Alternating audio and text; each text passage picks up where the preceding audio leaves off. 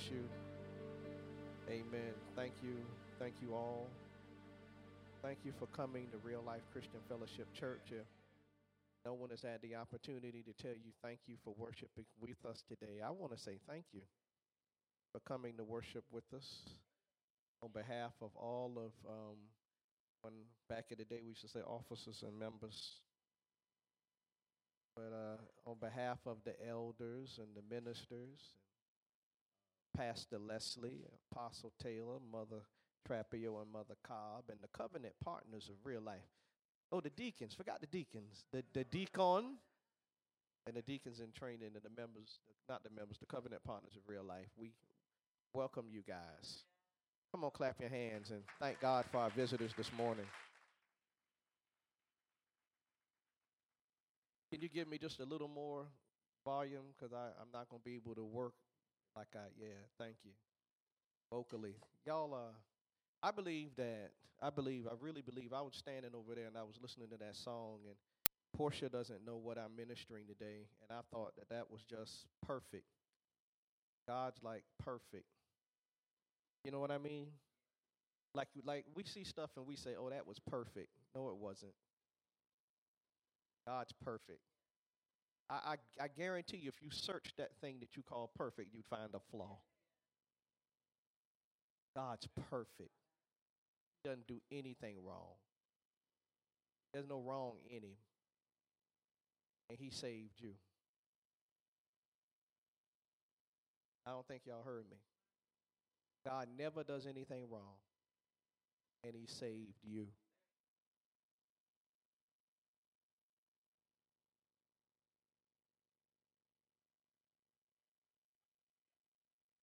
Let that soak in.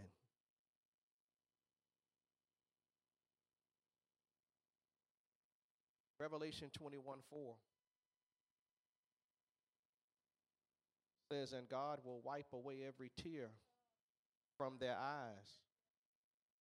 There shall be no more death, nor sorrow, nor crying.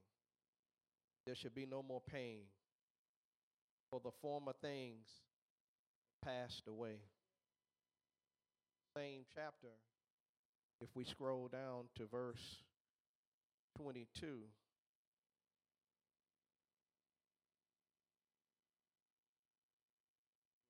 it says, 21, excuse me, the 12 gates were 12 pearls. Each individual gate was one pearl. And the street of the city was pure gold, like transparent glass. Jesus.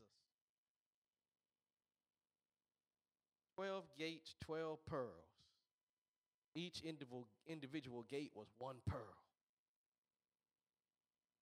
and the street of the city was pure gold, like transparent glass. I ain't seen gold that looked that good yet. But if you drop down to 22, let's keep going. I saw no temple in the city. For the Lord God omnipotent himself and the Lamb himself are its temple. There was no need for a church. Jesus. We were just like, in heaven, you're just going to be in their presence. And that's church enough. Oh my God. Somebody tap your neighbor and say, I want to go. And the city has no need of the sun, nor of the moon to give it light, give light to it for the splendor and the radiance, glory of God illuminate it. and the Lamb is its lamp. The nations shall walk by its light, and the rulers and leaders of the earth shall bring into it their glory. Lord, have mercy. Thank you, God, for your word. Amen. Look at Luke 10 19. This is the Amplified version. I want you to hear this. It says, Listen carefully. I've given you authority that you now possess to tread on serpents and scorpions, and the ability to exercise authority over all the power of the enemy, Satan, and nothing will in any way harm you. Come on, give God glory for that. Come on, everybody. Come on. Come on, give God glory for that. Now, listen now. Listen, listen. Listen carefully, it says. I have given you authority that you now possess to tread on serpents and scorpions and the ability to exercise authority over all the power of the enemy, Satan. So he says, I've given you the power that you already have, authority you already have to tread on serpents and scorpions, excuse me, and the ability to exercise authority over Satan. And nothing will in any way harm you. Good word, good word, good word. But I switch back to the King James for verse 20, though. Notwithstanding in this, rejoice not that the spirits are subject unto you, but rather rejoice because your names are written in heaven. See, that's the reason that we started with the description of heaven. What do you know about it? When I was a little boy, whenever there would be a funeral, a homegoing, somebody would say there'd be no more sickness. Come on. How many y'all grew up in the Baptist church? Y'all. I can't do it the way they no more sickness. No more dying. Ah, no more crying. Remember that? No more, no more, no more, no more, no more. Every day will be Sunday. howdy, howdy, and never goodbye. Remember that? Am I going back? Heaven is an awesome place. It is for real. Not an abstract idea. It's not just a hope. It's not something that Christian people made up to make themselves feel better about being on earth. One day we're going to another place. Yes, one day we are truly going to heaven. But the thing about this, this text that we read, and for some reason one of the verses that I initially included dropped off, it, it said that no one who lived outside of the will of God were going to be able to gain passage into heaven, only those whose name had been written in the Lamb's book of life. See, only a certain group of people are going to be able to gain passage into heaven. Now, although heaven is for real, let me tell you what else is real. Everybody's not going to heaven.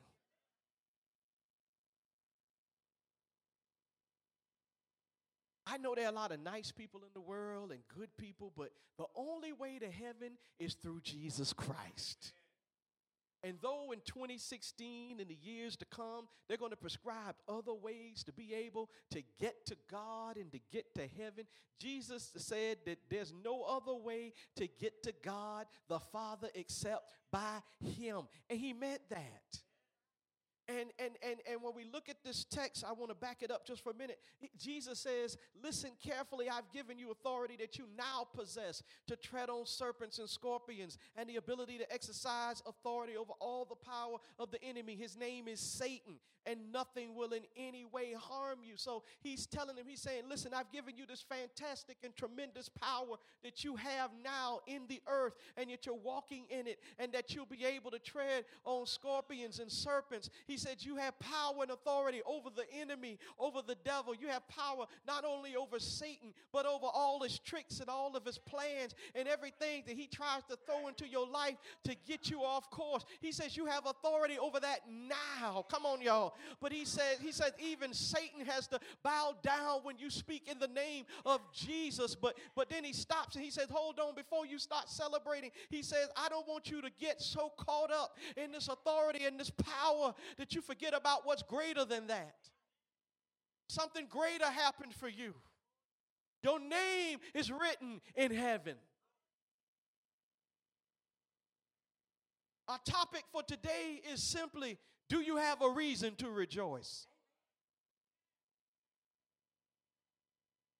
Do you have a reason to rejoice? Sometimes we act like we don't. And it takes, it's like pulling teeth to get the people of God to praise God. You have to preach the right sermon at the right key. Sing somebody's favorite song. Quote their favorite scripture in order for them to rejoice. Can I tell you something? The best thing that God ever did for you was save you.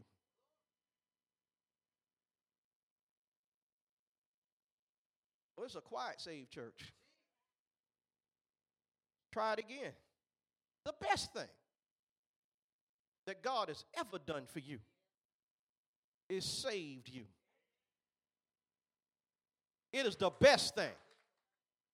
Your marriage getting back together is not the best thing.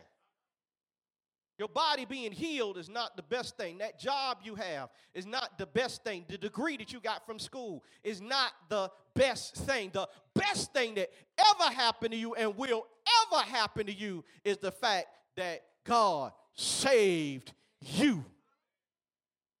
And all of the stuff we rejoice over, all of the stuff that we give praise for, all of the stuff we run around the church about, and we forget to give God praise for the fact that we're saved and that we're not going to hell in a handbasket. Can I get about two or three people in here to give God glory for the fact that He saved you? You're just glad to be saved if he never did another thing, another day in your life, you're glad that you're going to heaven.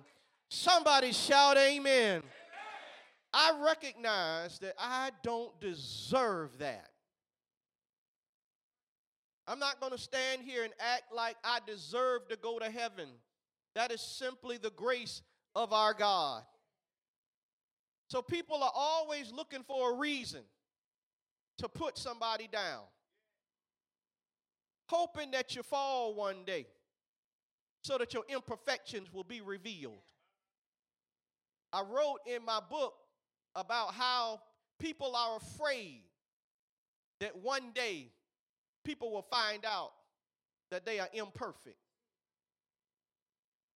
It is the fear of most Christians that they'll be found out to be human flawed, making bad decisions.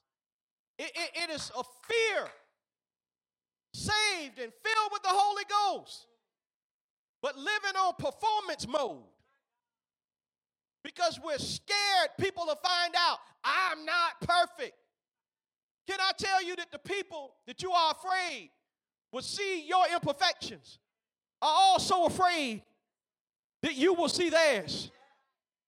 And the reason that they point yours out is so that nobody will see theirs.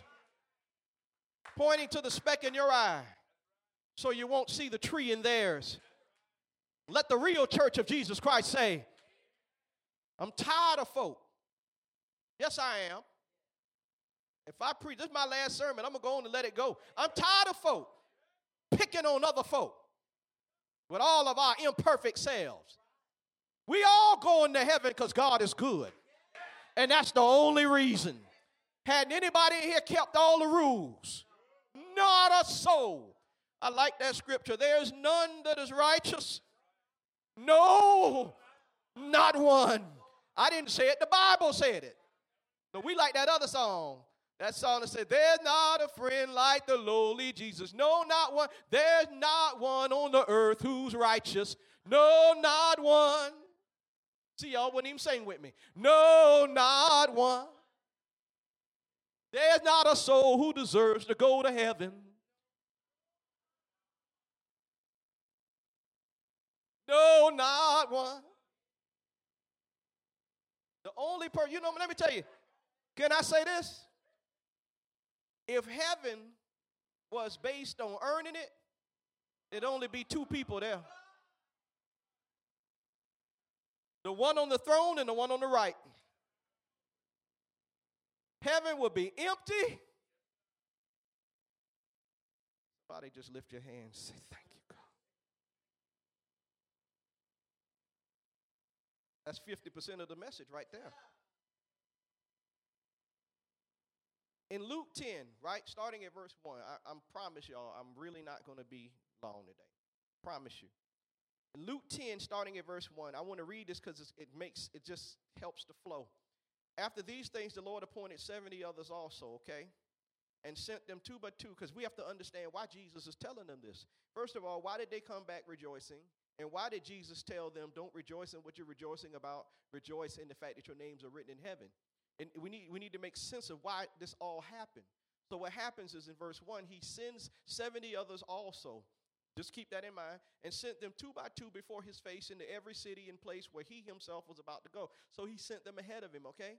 And it says, Then he said to them, The harvest are truly great, but the laborers are few. Therefore, pray the Lord of the harvest to send out laborers into his harvest. Okay, so this is what he's actually doing. He's sending out laborers into the harvest. So, verse 3, it says, Go your way. Behold, I send you out as lamb among wolves. So, he's telling them, okay, you're a lamb and they're wolves, okay? So, when you go out in the world, you need to know what you're up against, okay? So, before you go, you don't need to go thinking that you're one thing. You're not a wolf, you're a lamb, okay? But don't worry about that. I got you, all right? Carry neither money, bag, money bags or knapsacks nor sandals and greet no one along the road. So he said, Don't take nothing to sustain yourself. Don't worry about it. I got you. And when you going down the way, don't say nothing. Just keep your mouth shut, okay? He said, But whatever house you enter first, say peace to be to this house. And if a son of peace is there, your peace will rest on it, okay? And so, but but if then if the if a son of peace is not there, your peace will come back to you, okay? Now, verse 7, and remain in the same house. So if you speak peace to the house and the peace remains, stay there, okay? Stay there and then eat and drink. That's why you don't have to take nothing with you.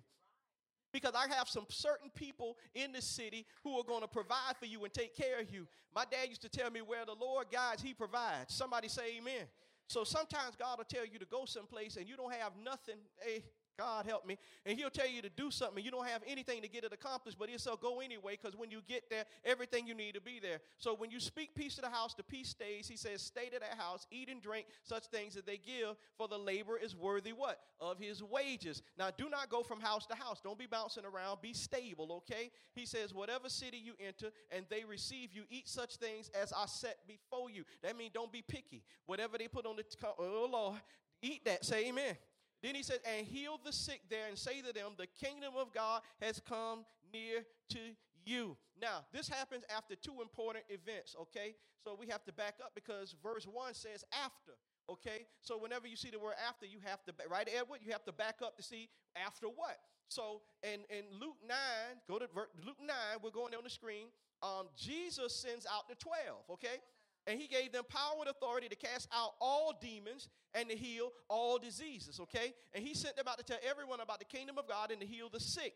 He said, Take what? Nothing for your journey. Look at that. Now he's telling them the same thing. He said, Don't take a walking stick, a traveler's bag, food, money, or even a change of clothes. He said, Wherever you go, stay in the same house until you leave town. Same thing he told the 70, okay? And if a town refuses to welcome you, what do you do? You shake its dust from your feet as you leave to show that you have abandoned those people to their fate. So they began their circuit of villages preaching the good news and healing the sick. Okay, so this is the first part of that. But if you drop down to verse 57, and they're going to show it on the screen, so you stay with us now. And it says, As they were walking along, now Jesus walking with the disciples, someone said to Jesus, I will follow you wherever you go.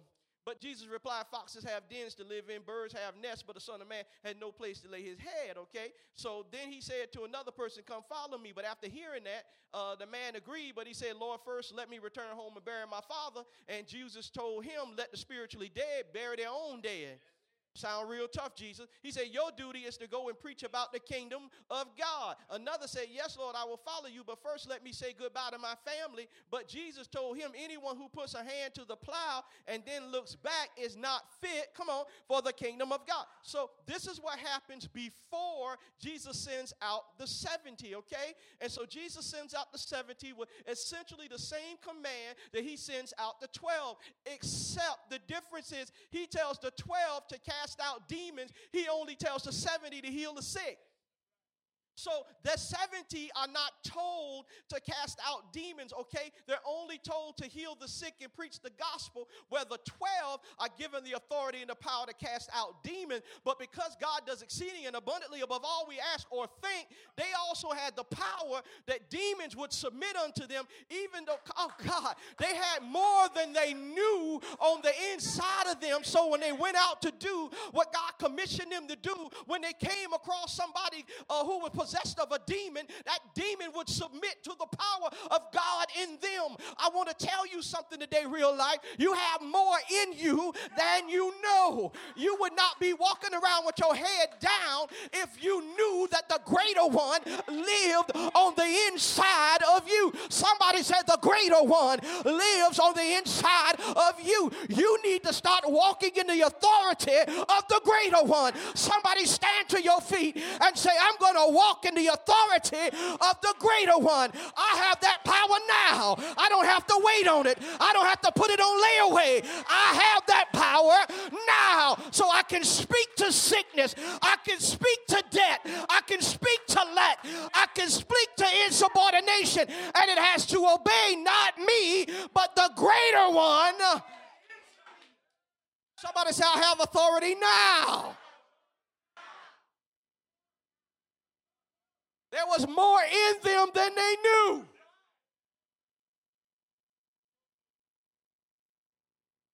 So they come back rejoicing.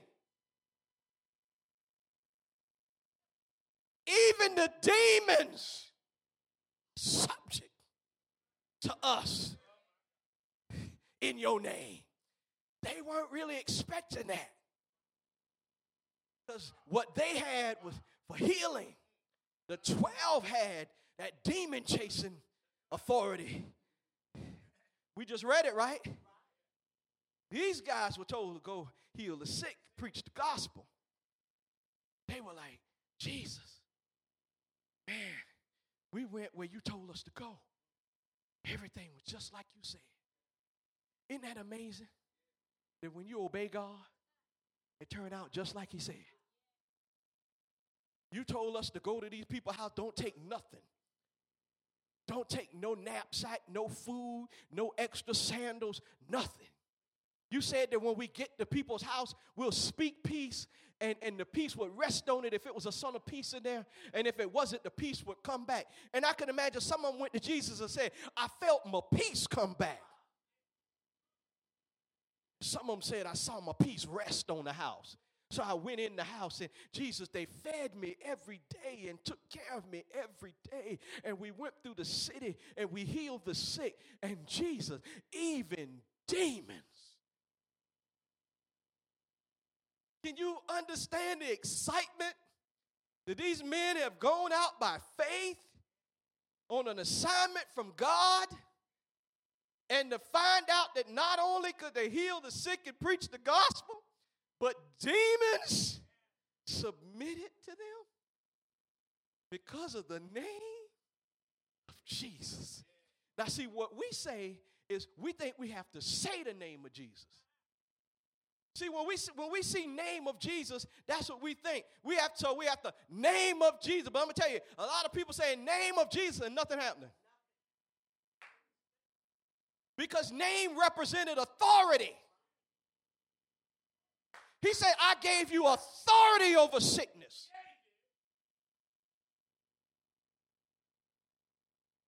Ah. It's not just speaking his name, it's operating in his authority. And he doesn't just give his authority to anybody. They were operating in the authority. They had permission to speak healing. Know, you have permission to speak healing. You know, you've been given permission, you've been granted permission to, to uh, especially y'all elders, to go where the sick are. If there are any sick among you, call for the elders. I wish I had an elder in here and let him come and lay hands on him, put some oil on him, and, and the prayer of faith shall save the sick. And if they have any sins, they shall be forgiven. Elders, you have authority to lay hands on the sick and they will recover.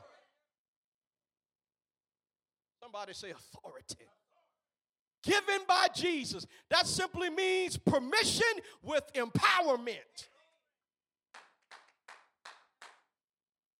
I didn't just say you could do it. I'm going to give you what you need to get it done. Can you imagine how excited they were? Anybody ever did something for the Lord and you got excited when it worked? Come on, come on, raise your hand in here. God told you to do something, you were excited because it worked. And, and, and this is this church. I'm excited about this church because it worked. I mean, you know what I'm saying? And I'm like, every time I come here, I'm like a little boy going to Chuck E. Cheese. I'm just as happy as I can be. I mean, you know, I come in here, I'm happy every Sunday when I come in. If I ain't feeling my best right now, but I feel good, I knew that I would. Come on here, somebody. But sometimes, even when the church is sad, I'm happy. So, so the reality is, is that you're happy because what you see God doing, what God promised He would do, right, Apostle? You say, God say they'll heal your body when you're sick and you start getting healed and you start getting excited about it, right? Am I right about it? And God said He restore your marriage and you start getting excited about it. God said that He would bless you abundantly, that He would open the windows of heaven when you gave your tithe and you got what? Come on, excited about it. There's an excitement that's attached to seeing God uh, do what He promised he would do. Somebody said amen. And so, so when they tell Jesus, they say, Jesus, we went out, man, and we preached, and, and, and the demons even submitted us. And Jesus said, Yeah, I, I, I saw Satan. He said, I beheld him. I saw him fall like lightning from heaven. Now, when I used to when I used to study this, I used to think that Jesus was talking about when he was cast down from heaven, when Michael uh, in Revelations that described it that he got in a war with his angels and the angels of God, and Michael warred against Satan, and Satan was, was cast down to the earth. But as I've studied this and I read through several commentaries, they, they presented a very interesting angle to this. And, and what he was saying is that Jesus had this ability to watch over his disciples as they were doing his work in the spirit. And he said, as you were going, and people were being loosed from sickness, and people were being loosed from from demons and people were being loosed from bondages. He said it was as it was as if I was seeing Satan fall from heaven like lightning. I was seeing his authority over the earth be pulled down to nothing. As I watch you operate in the authority and the power of God, I saw Satan's power diminishing. Every time you walk in your authority, the power of the enemy diminishes. I wish I had somebody here. Every time you speak the truth of the word of God over your life, the power of the enemy diminishes. I wish you would cause his power to be naught today. Somebody say, I have authority. Let me tell you something. When you don't speak God's word and when you don't walk in victory, his power over you, it increases and it'll envelop you and it'll take you over. But if you walk in the authority of God, his power diminishes in your life. And when you start seeing God move in your life, you want to see him move in somebody else's life. And so his power will diminish in your cousin's life as you speak in the authority and the power of God over their life. Somebody shout, Amen. Jesus said, I beheld Satan fall from heaven as lightning. Saw him fall. I mean, whether what these commentators say, I believe that's got its relevance, but he said, I saw it. I saw him fall. I saw him fall. And look, look, and look, he says, Behold, I give you authority to trample on serpents and scorpions over all the power of the enemy, and nothing shall by any means you. He says, he says, I'm not surprised that you're successful. He says, I expected your success because of what I gave you. So I'm not, listen, watch this, watch this. He seems unimpressed that they were effective because it was his expectation that they would be effective if they operated in what he gave them. Uh, see, we are so surprised. It's almost like we didn't expect it to work, but we did it anyway, and it worked. Come on. See, that's why I question uh, that people have the amount of faith they say they have because of how surprised they look when it works. Can I get a witness in here? Have you ever seen somebody who talk about how much faith they have, and then when something worked, they look like, they're just shocked that God did what God said they were going to. Have you ever been that person? Raise your hand. I, that thing, it's like, it worked. That's what really what they came back saying, Jesus, it worked. And Jesus was like, well, of course it did. I gave you power. to walk on scorpions, tread on serpents.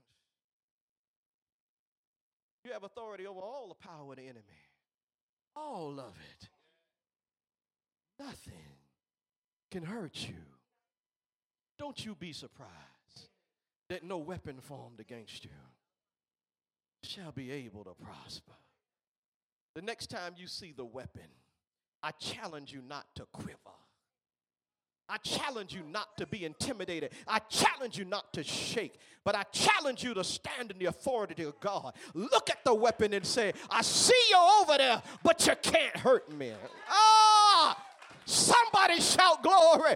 I see you working your stuff over there, Satan, but I just want you to know I know the greater one lives in me, and I know that he has a destiny for my life, and I know that even though you might be able to do some stuff, you can't get at me, brother, because I'm protected by the Most High God. Somebody shout glory in this place. I have never seen the righteous forsaken, nor his seed begging for bread. To the contrary, they are wealthy, they are rich, they overflow in abundance. Somebody say, I'm his seed, I'm his seed, I'm his seed, I'm his seed. I'll never beg for bread, I'll never be forsaken. Come on, say that thing. I'll never be left out, I'll never be uncovered because God takes care.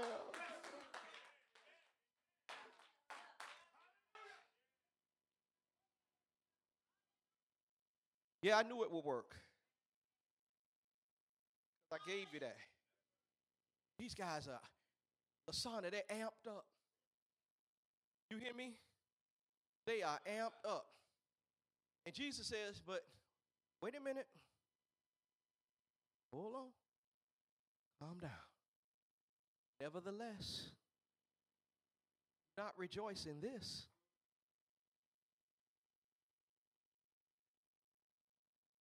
Don't be getting all super excited to the point of hyperventilation over the fact that you did some stuff for me.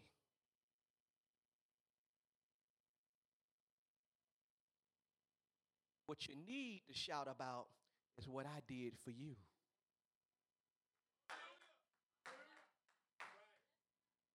Because I'm going to tell you something. He ain't impressed by us as we are.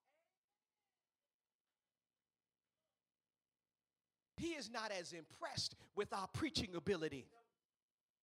He is not as impressed with our ability to discern or to prophesy or to lay hands. That ain't moving God. What ow, what moves God is somebody who's excited about being saved, who's excited about being his son, who's excited about being the son of the most high God. That's what moves him. He's not moved by exegesis and our command of the English language and our hermeneutical power and our homiletics. That does not move God. But somebody who loves him enough to live for him. Somebody who loves him enough to refuse sin. Somebody who loves him enough to obey his commands. Now that moves heart of God. We making a big deal out of stuff, Bishop, Apostle, that God said He knew we could do. And we give the relationship so little praise. We'll praise God over cars and houses and healing and wealth and blessings, but we don't run, we don't shout because we're saved. We quit doing that. We're taking salvation for granted. We're taking it for granted. But we don't deserve this. He said, You glad that a demon submitted to you? You ought to be glad I got a demon out of you. You glad that you laid hands on somebody and they got off drugs. You need to be glad I got you off drugs. You oh, I wish I had a witness here. You ought to be glad that you don't fornicate no more. Glad that you ain't smoking that weed no more. Glad that you ain't in that prison cell no more. Somebody say he saved me. He said, if you're going to rejoice, rejoice about that. My question is this third Sunday in September, do you have a reason to rejoice? Do you? Do you have a reason? Do you have a cause? Do you have just cause to go wild in here? Do you have just cause to dance a holy dance? Do you have just cause to run a few laps around this church? Do you have just cause to high five your neighbor? Do you have just cause to cry like a newborn baby? Do you have just cause to wave your hands from left to right? Do you have just cause? I want to know if you have a reason today. I need to know do you have a reason? Do you have?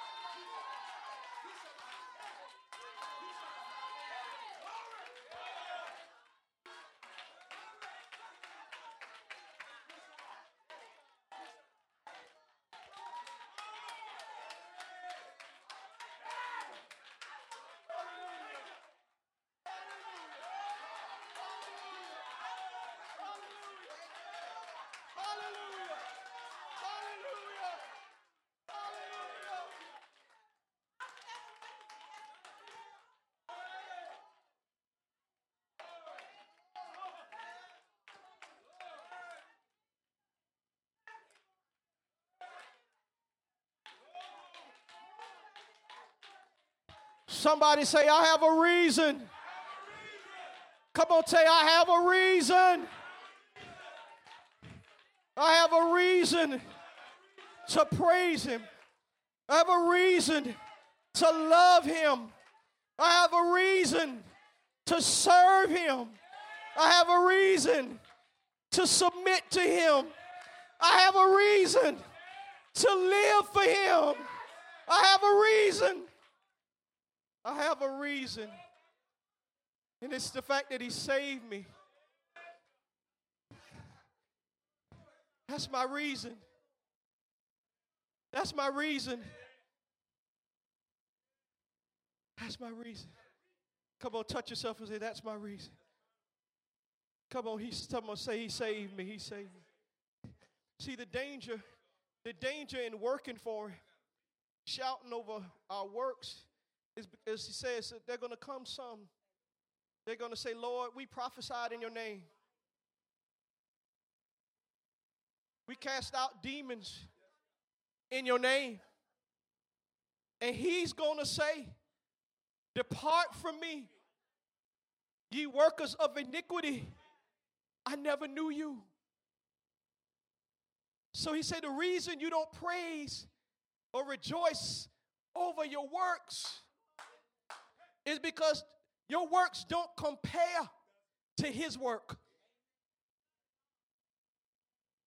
The greatest thing that ever happened in our life is that he saved us. That our names, come on, are written in the Lamb's book of life. There is nothing better than that. Somebody say nothing better. I skipped a lot of scripture. Can y'all just jump to the message and we'll close here? I believe God did what he wanted to do. Come on, go, go keep on going. Go all the way to that message scripture. See what I've given you? Safe passage as you walk on snakes and scorpions, and protection from every assault of the enemy. No one could put a hand on you. You believe that? He said, while you're here and while you're mine, nobody can get to you. They'll try to get at you, Oh, they try to get at you, but they can't get to you. Look at what he says next. Watch it, watch it. All the same, the great triumph is not in your authority over evil, but in God's authority over you and presence with you. Not what you do for God. He said, that's the agenda for rejoicing. You want to rejoice? Rejoice over what God has done for you. What has God done for you?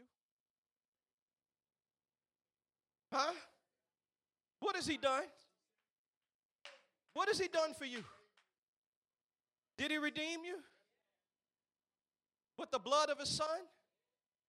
Did He save you from a life that you couldn't get out of yourself? Anybody knows what I'm talking about? Are there some things that you tried to quit doing you couldn't stop? But because of his saving grace, you've been delivered? Best thing that ever happened to me. I can't compare anything to that. Jesus is the best thing that's ever happened to you. Because I know you're saved. Your names are written in the Lamb's book of life. So you need to ask yourself the next time you want to get down, do I have a reason to rejoice? Do I have a reason to right now forget about being depressed and to shout all over this office? Do I have a reason to go to church every Sunday on 10 with a big old smile on my face, having people thinking something's wrong with us, Prelo? You have a reason tomorrow to go to work with the biggest smile on your face they ever saw. Smiling so big they think you won the lotto. And you can tell them I did better than win the millionaire cash thing. I'm going to heaven. Now, ain't that a blessing? Then ask him, Ed, you want to go? Because you can go. You can go. But then this, this sermon's got two sides to it. For those who are already redeemed, the question is, do you have a reason to rejoice? And the question is yes. But for those of you who aren't saved, the question is, do you have a reason to rejoice? Because the scriptures, the scripture, if you go to Revelations 21 and you read that final verse, it says that only those whose names are written in the Lamb's book of life will gain entrance into that beautiful place called heaven. And if your name is not there, you don't have a reason, but you can get one you can have one. The way to ensure that your name is in that book of life is for you to confess with your mouth and believe in your heart that God raised Jesus from the dead. Scripture says you shall be saved. You can do that today. You can confess Jesus as Lord, and you can let Him sit on the throne of your heart you see, what there's a throne on your heart. People call it a place, a, a, a place for God, but it's a throne. And, and, and somebody's sitting on it. The question is, are you sitting on it? Or is God sitting on it? And if you've been sitting on the throne of your heart, I want to ask you, how's that